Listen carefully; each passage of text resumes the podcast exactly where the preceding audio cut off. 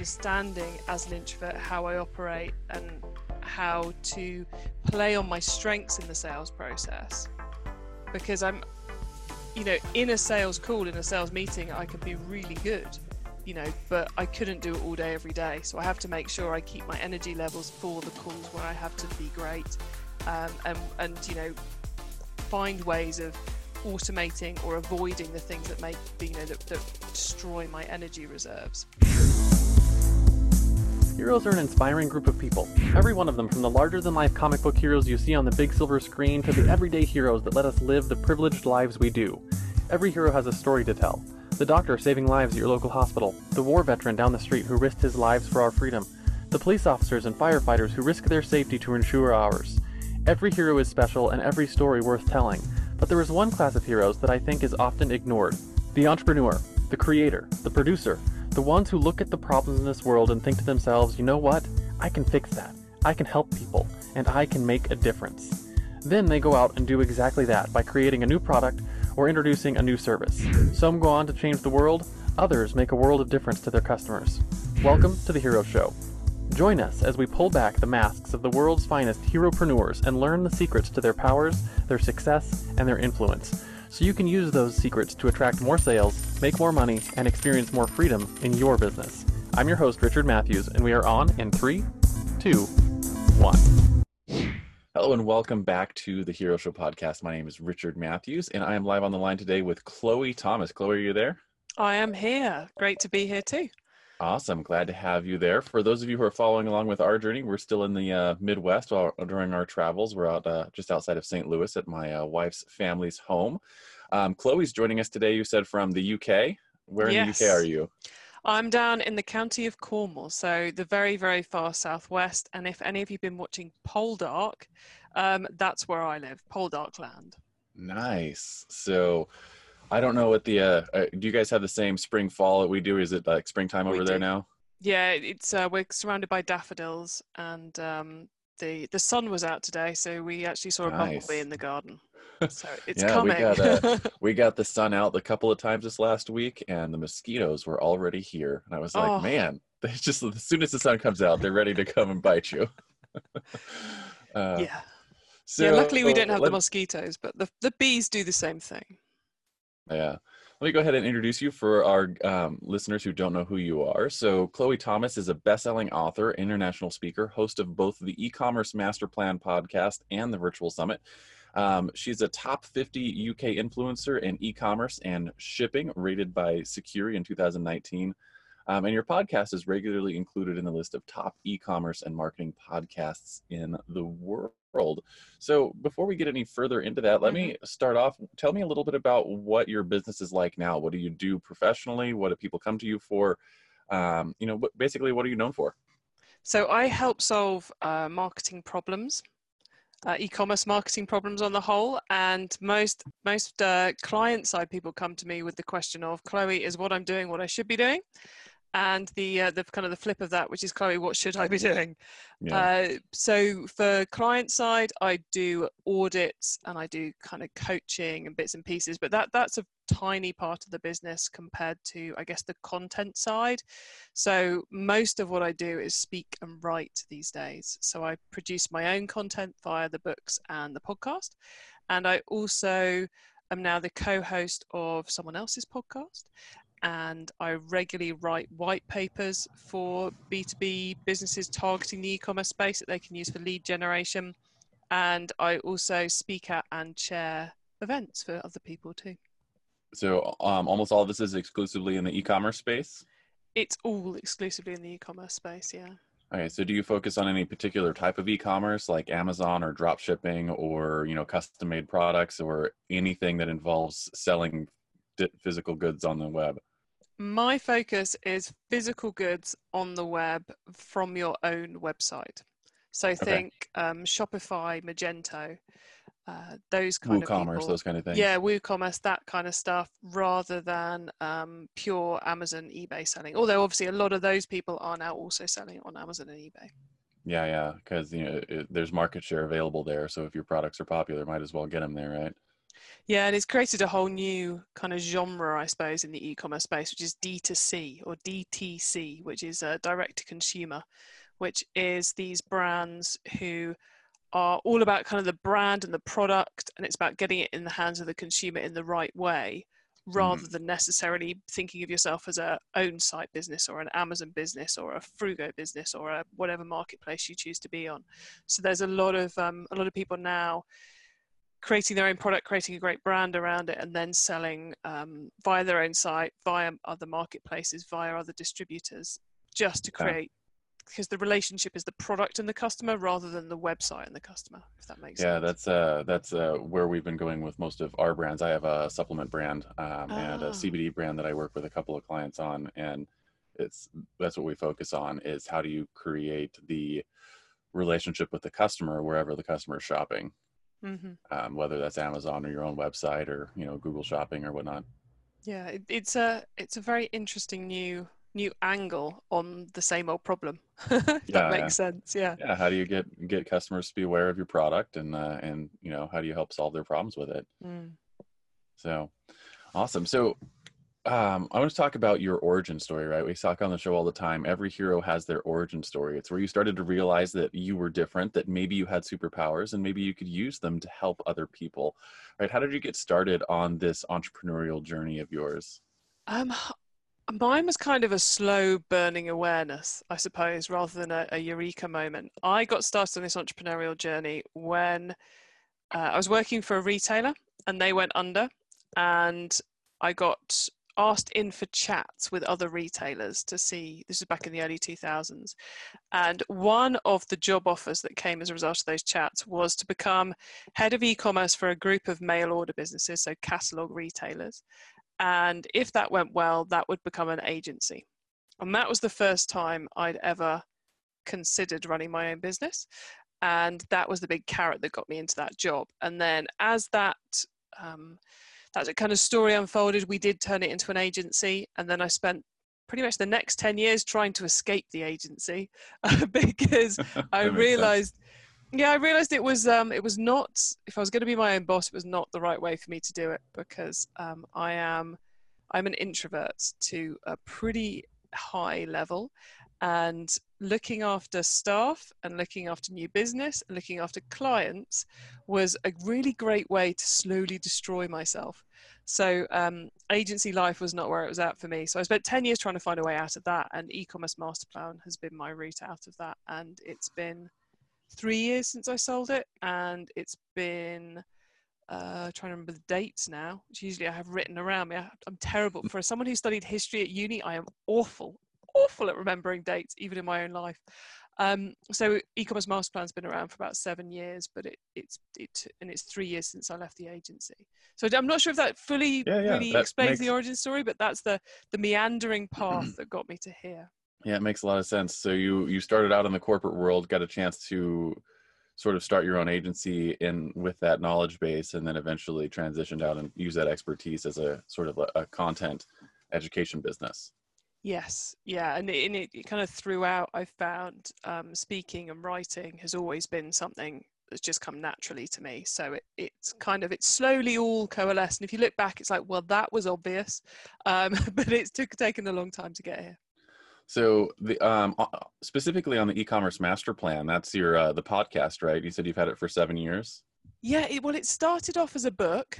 That little um, hold on, point the other way, the little dark blue one down yeah. there, the tiny one. And then it turned into a kind of a coaching company. And it's still the the overall brand for everything, but the podcast has been going for just over five years now. So, just yeah. curious for my own sake, because my podcast just had its first birthday. Oh, congratulations! How have you, how have you seen the uh, the growth over five years for consistently putting out content? Um, just starting to see an uptick on our first year. Yeah, it's been, I think every year has been at least a 50% growth year on year, and some years it's doubled year on year. Nice. Um, we made the switch from IAB1 to IAB2 stats last year, which um, was soul destroying because you go from to a more precise way of counting plays. So all the stats dropped and they're now back up where they were uh, on the proper rankings where they were before, if that makes sense. So, uh, so yeah, the la- last year's uplift is hard to calculate, um, but yeah, it, it's it's just continues to goes up there. And if I could tell you why it keeps going up, why the listeners keep coming, um, I would make an awful lot more money than I do. All I know is that you know something's working and the listeners seem to like it. And So how many uh, how many listeners have you hit in five years? oh gosh, no idea. We're doing we're doing just over ten thousand listeners a month at the moment, That's amazing. Yeah, So that's that's really really cool. and that's Um, that's about just over a thousand uh, listens per episode in the first twenty eight days it's live. So with that, do you for monetization, do you do you do advertising or do you have your own products that you sponsor through your podcast or do you not do any monetization monetization at all with your podcast? I do sponsors. So I have um, two sponsors per episode who get a pre roll and a mid roll each. That's an ad at the beginning, just before the interview starts, and then an ad before my top tips section. Um, and uh, this year, I started the year with the aim of let's try and sell all the podcast advertising space for the whole year. No timeline Nice. on that. Well, obviously, December would be the timeline on that. And due to a couple of people who basically wanted the whole year, I'm sold out through November and was by the end of January, which is marvelous. But it also has you going, probably priced that wrong, didn't I? you know, it's like, Could have asked Oh. for more. yeah. So, uh, so I'm now trying to work out how to make more money off the podcast and how to deal with, you know, because I, I do so much writing and speaking for people. I have a lot of kind of partners or people who are potentially interested in sponsoring the podcast, and I get two or three people a week. Actually, probably that's that's probably a lie. One to two people a week contacting me saying, "Can I sponsor the podcast?" And it's like, no. So I'm, I'm trying to come up with some ideas for them, and uh, one of those will be a new podcast, a second podcast launching this summer. Nice. Yeah, so we're kind of uh, kind of um, we're looking at uh, using the uh, audience we're building with the podcast to um, as a filter for some services that we offer. Mhm. um, and that's probably where the monetization will come for our podcast. But the podcast for for me has is existed because of the the message first, Mhm. um, and we'll probably continue to do the podcast regardless of whether or not we ever manage to turn it into a, a revenue stream. Yeah, I mean, last year, year four was the first year the podcast made a profit. If you purely look at the cost, not not my time, but the cost of production versus the income. Um, and so, yeah, it, it, it took a long time to get to the point where you can make money off the advertising. Um, you know, and I do I do advertise my books on it when they're coming out, and I know some of the the people I've had on the show do very nicely thank you very much from their coaching programs as a result of being on which uh, which is is good to know so uh, yeah i know it works for a lot of people with the product side but but for me i'd I'd, I, I kind of I find that I'm more naturally attracted to making money on the front end than Mhm. on the funnel, if that makes sense. That does make sense. Yeah. We're uh, um, one of the things that, and you probably speak to this really well because you've been doing it for so long, is um, we found that for every like hour of content that you um, you create, it takes about eight to ten hours of work to get it out and live and promoted and done every everywhere.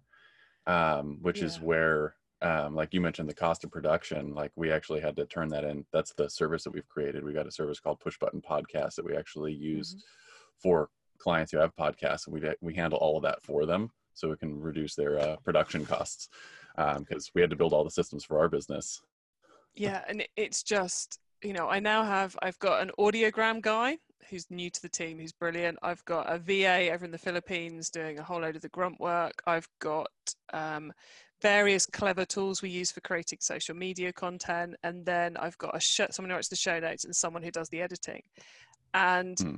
I do spend a fair amount of my time just making sure the right information's with each person and getting it all back and into the right places, which I've considered outsourcing, but from from my show, I find I'm adding a little bit of extra value each time I'm briefing someone.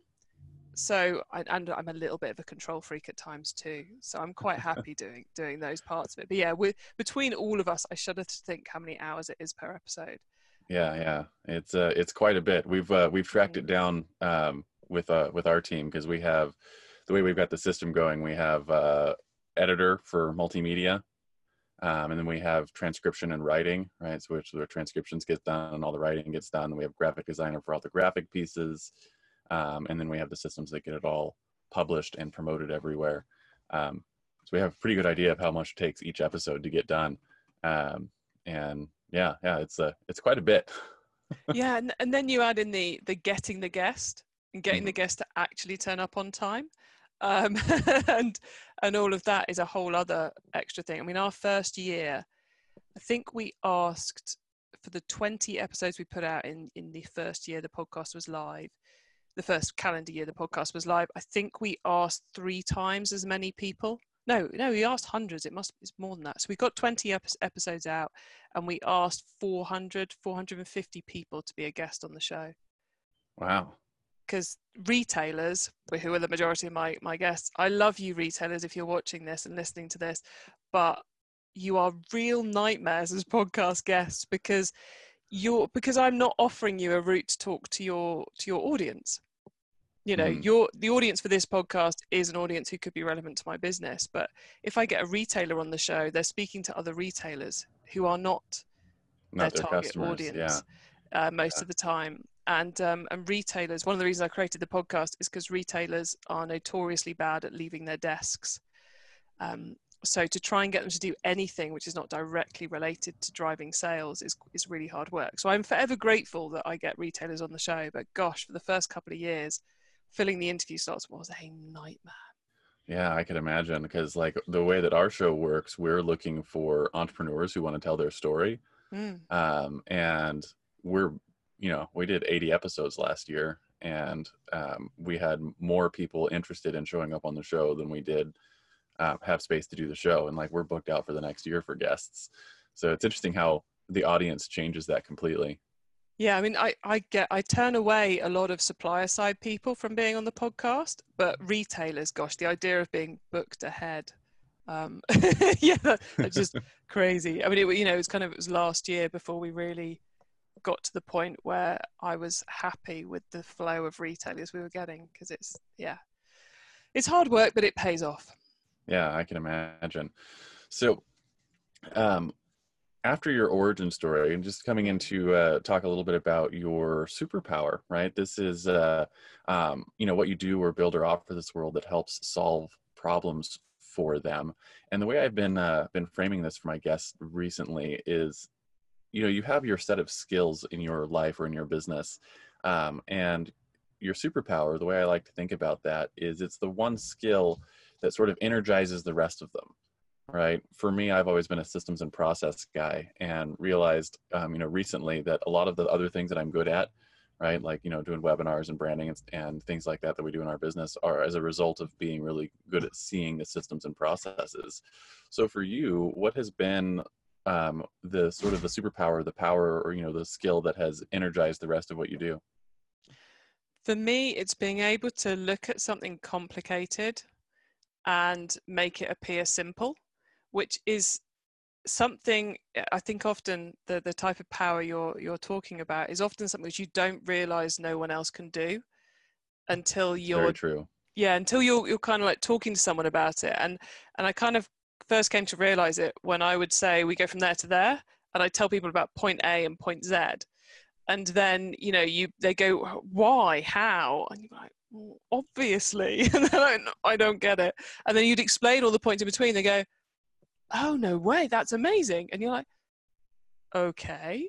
Uh did you does not everyone see it that way? And it's that's what i do with with my books with my my talks with the po- not so much the podcast because the podcast about asking people questions but you know and asking the right questions. But with the books and with with when i'm working with people it's always about trying to take something really really complicated and break it down to make it simple and easy to follow so people can can follow that process which is you know where the word master plan came from in the first place was because i was frustrated at the fact that having worked in mail order where the process to, re- to, to build a mail order business is very simple it's very straightforward everyone knows what the steps are there are experts at each step it's a very tried and tested model you know you find some data pick some products get it photographed get it reproed get it laid out into the catalog print it bind it uh, wrap it mail it it's it's linear, it's very straightforward, and that didn't exist in e-commerce. And I was seeing a lot of people doing things that were blindingly obvious to me that they shouldn't be doing what they should be doing.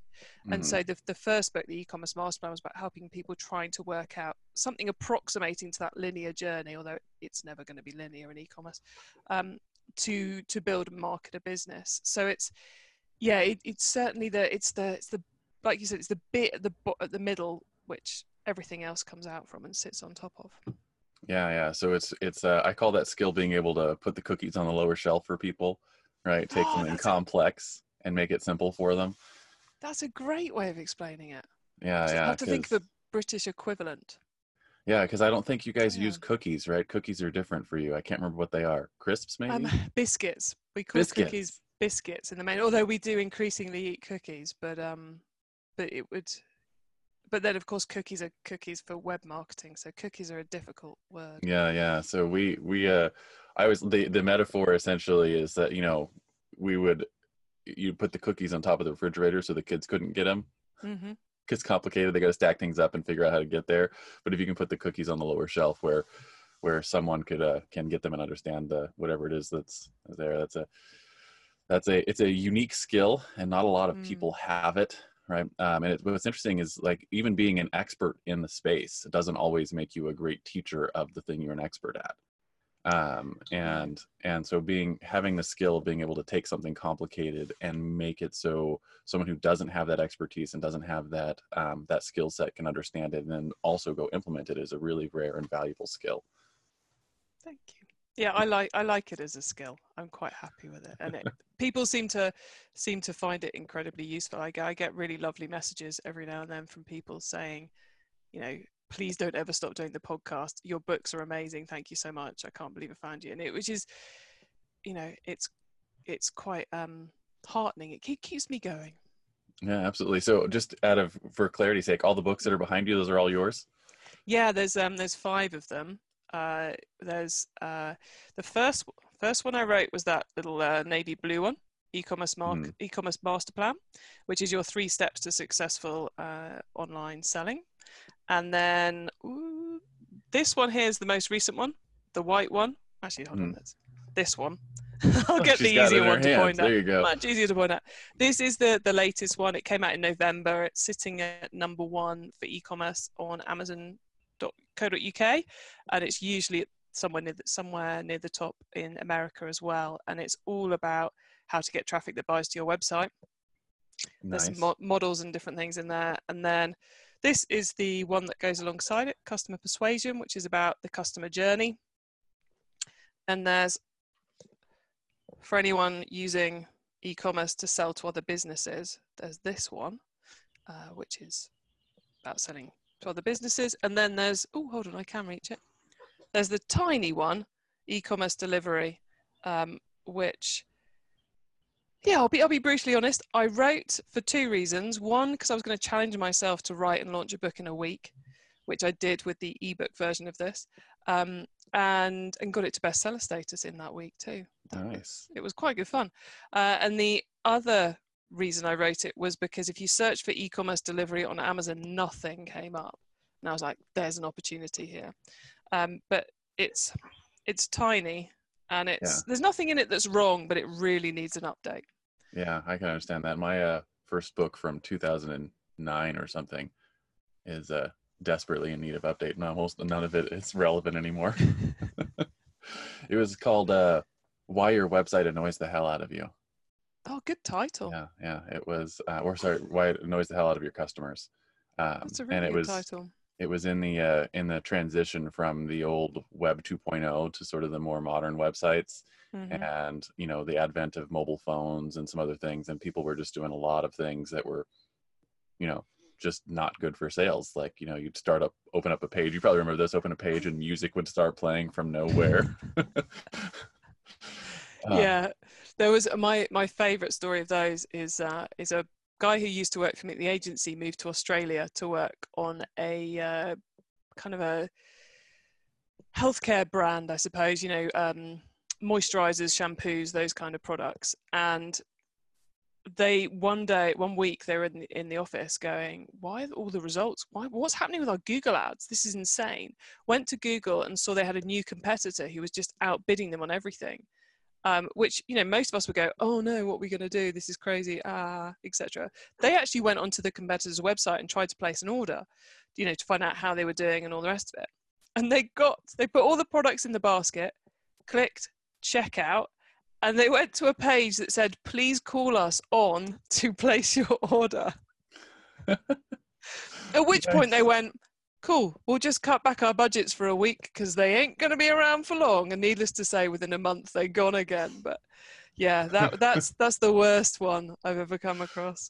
That's amazing. Um, I the worst one I came across, and I've got a picture of it in the old book, was it was a Haitian website, a Haitian government website, and you opened it up and it was like a Photoshop document with just like logos of everything and like like someone had taken like a, a six year old had made a collage of company logos and like plastered it on all the website and when you tried to like click on one of the logos it would take you to like that business's page i assume is like an affiliate thing it was just mm-hmm. the worst i was like oh man i can't believe things like this exist um, but they did. Mm-hmm. So, curious question on the books that you held up. You held up yes. one of them that was called the Customer Journey, and this um, that that one I actually uh, and I'm curious if this is where you're going with it because I think it's one of the most important things in any sort of product selling is understanding the customer journey and where your products and services fit in. It's something that I teach a lot on.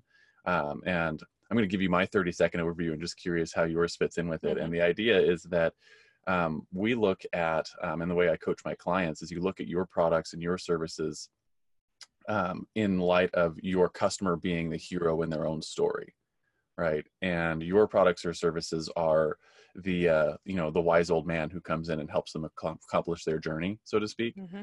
Right, on the hero's journey, and that's that's sort of how we we look at and frame our marketing and our customer journeys. Is the customer is a hero in their own story? How do your products or services come along and help them, you know, complete their hero's journey? And i'm just curious how that sort of fits in with what you teach. It would fit entirely but my model um, comes at it from another angle uses the customer journey another way. So for those watching on video you can see the model yeah there, here we go i think which for those of you not watching on video let me um, explain what it looks like. If you think of six circles and a, an, in, a, in a row across the page from left to right with arrows in between them, and the one on the far left hand side is called the world, then you've got inquirers, then, sorry, then you've got visitors, forgetting my own model here. Should have kept the book open. Uh, so we've got the world, we've got visitors, we've got inquirers, first time buyers, repeat buyers, and regular buyers. And each of those circles I call a customer relationship level. And that's the level of relationship everyone out there in the world has with your business. Everyone in the world fits into one of those. And our job as marketers, as, as e commerce business owners, is, to be fair, any business owner, is to get as many people as possible from the left hand side to the right hand side as quickly as possible. That's how we make money, is mm-hmm. turning people who are out in the world into regular buyers. And so the arrows in between each of those circles are stages one to five. And the whole point of both customer persuasion and the customer market, the e-commerce marketing book is about helping people to understand that they should think about where have we where have I got a problem? Have I got a problem turning inquirers into buyers or turning buyers into repeat buyers or turning people from, getting people from the world to my website? Where's my problem? And then right, so I need to do some work in stage one, stage two, stage three, whichever the stages are. And then the each of the books outlines different solutions you can use in each of those stages. So it's kind of to stop people from going, I should be doing email marketing or yeah. I should be doing Facebook ads and going, I've got a problem getting target customers from the world to visit my website. How could I solve that? Well, I could use Google ads, I could use SEO, I could use Facebook ads, I could use X, Y, and Z. Why don't I test Facebook ads in this way? Um, so it's to try and make people think of it that way. And then the customer persuasion book also goes into a lot of neuromarketing and a lot of things you can do on your website as well as just the the traffic activities. Yeah, yeah, and I think I assume one of the things that you probably um, talk about at least at some point is that um, you probably at some point need to have every one of those things in your business but you don't need to have all of them to start you need to have Yeah. you know you can like build them on like piecemeal as you grow in your business and you're like okay you know our business at this level we need to grow let's start talking about turning more of our buyers into regular buyers or let's talk about getting more people from the world into our interest group um, yeah, and I mean, use those as growth strategies. and one of the uh, one of the the, the um, kind of the training tools that goes with e-commerce with the book e-commerce marketing in particular is to take a piece of paper and to draw out those stages and to go what are we doing? You know keep it really simple. I'm not interested in looking at numbers or anything but literally what what are we doing to get people from the world to our website and we break that down into three different types of marketing because there's so much of it but, but i'll keep it simple. We'll just call it that one stage. And then the stage two from visitors to inquirers, stage three from inquirers to first time buyers, and so forth, and write down what you're actually doing to try and make the change. And if you've got a box where you're not doing anything, then that's a great place to start. You know, um, it's a, which makes it a really simple, easy to use tool. And after you've done it a couple of times, and you can start looking at going right, which of those have I looked at in the last three months? especially when you get further down you know have i i've set up some automations have i actually looked at how they're performing in the last three months could i go back and improve them because it's it's often not about um, it's often not not about doing something new it's often about improving what you're already doing which we can be very Yeah. bad for yeah well. yeah i uh i am uh i love having systems in place that do things regularly and it's very often that you can get a system going and running and it runs on its own for so long that you forget it's there and so you have to go back and look you know can we improve that um, and see how it's performing and sometimes you'll see you know just in light of new information um, you know come at your your stuff that you've set up a long time ago and be like yeah we could improve it in a lot of ways. And sometimes it's not at all. Sometimes you're like yeah it's perfect the way it is. You can go on but at least you remember and you check up on those things. I often find when I go back to look at something, you know, like an onboarding sequence for podcast guests or, you know, something else I'm doing and and I look at it and I go, "Oh, I thought it already said that." You know? You're like, "Oh, I thought I'd already built built those things into it, but I completely haven't." You know, it's like that would explain why all the guests are turning up really confused when I asked them that question. Oh, okay. yeah, So, yeah. when you uh, when you when you thought about it so hard you thought you did it Mm. You've written it on the to-do list sufficient times, but it Yeah, actually yeah. never actually happened. Yeah. Yeah, I always I, I always like that when I was like, I, my wife will call me on that. I'm like, I'm certain we did this. She's like, I'm pretty sure all you did was think about it really hard. Uh, so I totally feel you there. So my uh, my next question is actually the Mhm. flip side of the superpower, right? So if your superpower is uh, what you do um, to help people, your fatal flaw is your weakness, right? Like Superman has his kryptonite, something that has held you back in your business from growth that you've had to work on and fight against in your own your own sort of life. What has been that sort of kryptonite for you that's held you back that you wish you could uh, um, change? And more importantly, actually, let me make sure I Mm. finish that. How have you worked on it? So people who suffer from the same thing might uh, might be able to uh, learn from you. yeah, it's quite it's, it's a convoluted one. I keep giving you convoluted answers. Um, so it's my hatred of sales, which I know many people will, when you say that, they go, "Oh yeah, you you don't hate, hate sales. No one hates sales. Everyone has to do sales." It's like, yeah, but sales are exhausting when you're doing the wrong way. And I spent many years doing sales the wrong way, um, and you know, taking what because it's it's like the bit I find the hardest and it, because of the introvertism and because it involves invading someone else's time and space you know Mhm. like even a cold back back when i was running the agency and i was in charge of new business there it was like when it there'd be the list of people i had to chase up proposals i had to chase up and it would get moved to the next week and moved to the next week. And inevitably at four o'clock on the friday before i took a week off that's when everyone got a message because at that point i felt i was being helpful letting them know that i was going to be away next week. You know so finally i had something helpful to say to them not just did you like the proposal? but i could say i'm away next week so if you need me it'll have to wait till the following week. And then i felt okay sending out these messages. Um, so you know I, I, I, I often joke that i have left hundreds of thousands of pounds on desks all around the world by not following up. So i've had to come up with a number of strategies to help myself deal with that because you know you have to make sales or you don't have a Yeah. business. Um, but I've also part of that has become understanding as an introvert how I operate and how to play on my strengths in the sales process. Because I'm you know in a sales call in a sales meeting I can be really good you know but I couldn't do it all day every day. So I have to make sure I keep my energy levels for the calls where I have to be great um, and and you know find ways of automating or avoiding the things that make the you know that, that destroy my energy reserves.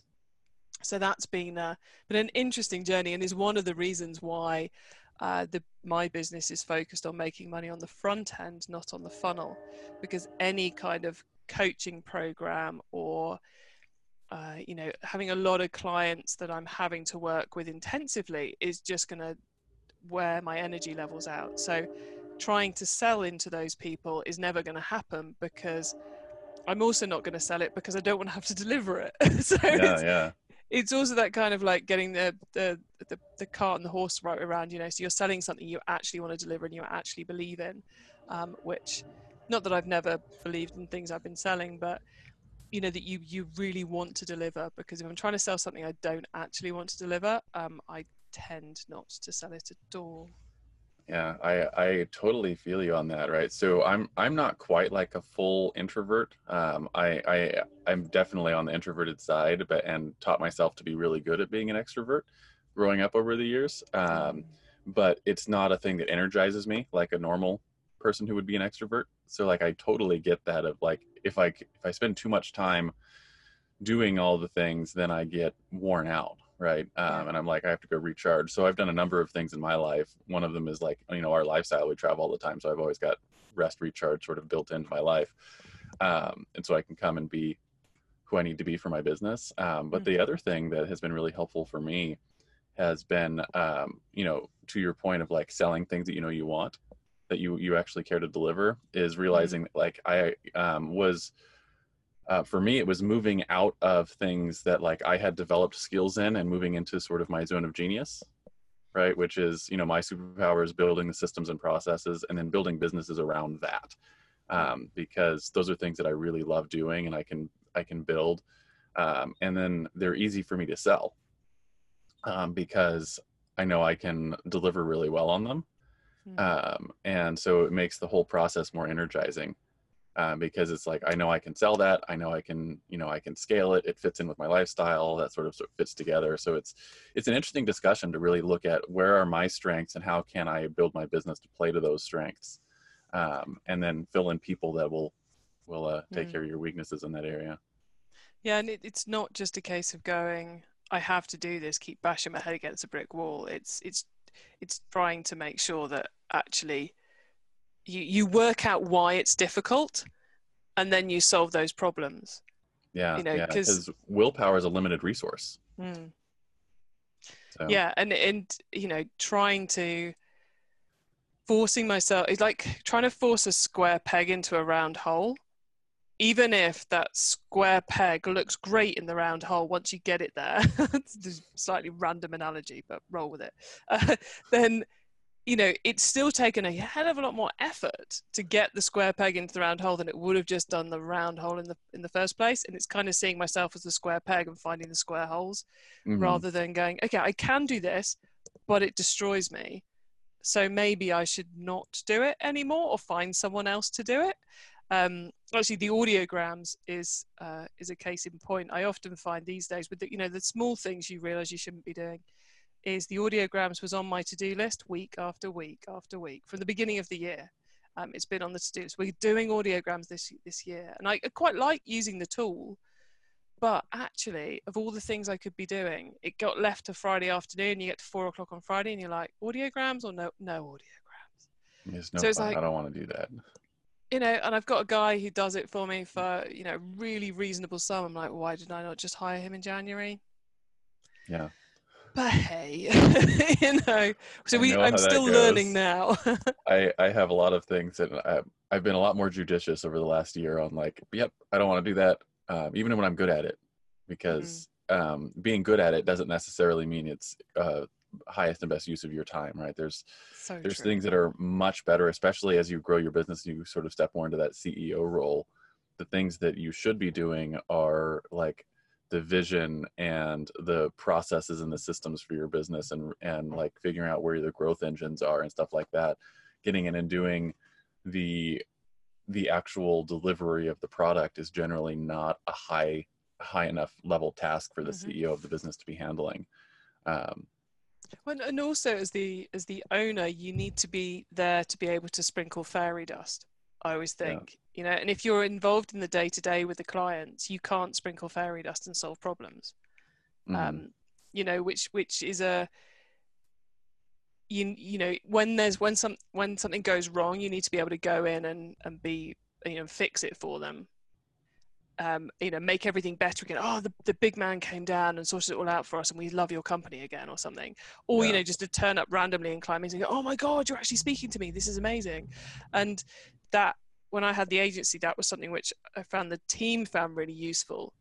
Was if when a client was being an ass, um, you know, we were doing the best we could for them, but they just weren't getting it. They just were, you know, refusing. You know, we want. We had one client who we we did a lot of Google ads. We had one client who sold uh, fake flowers.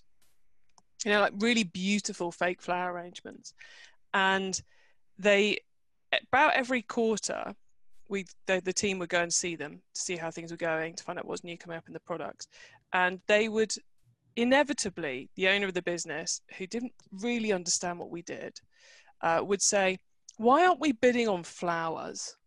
The keyword flowers you know and the team kept saying because it will cost you a fortune it won't get you any sales. No no but how?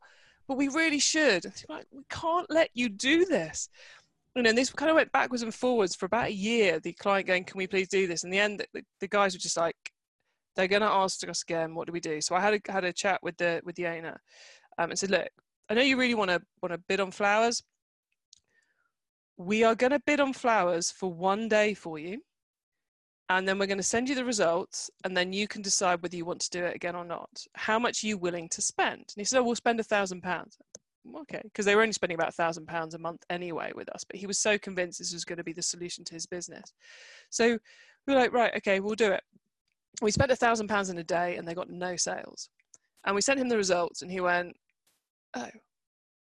It was like okay i get it now. Just but wasted like- a thousand bucks. Yeah but it but it's like the, the team you know it was it was it was the right space for the team to have me go and do that with Yeah. him because he also then felt oh i'm getting getting some special service here which also made the bitter pill of i'm a moron easier to take um but it's yeah it's i always found found with the agency that was quite cool was that i i was separate to some extent so i could really help out the team when they needed that extra bit in a sales meeting or they needed that extra bit when a client was being a pain Yeah, yeah. I'm uh I'm working on that with our our push button podcast agency. Is I I, I know like my next couple of hires are going to need to be like the project managers where they're working with the clients all the time and it's not me, so I can start moving into that role that you're talking about, where you're the one who you know who sprinkles the fairy dust, so to speak, Yeah. um, instead of the one actually doing the delivery. So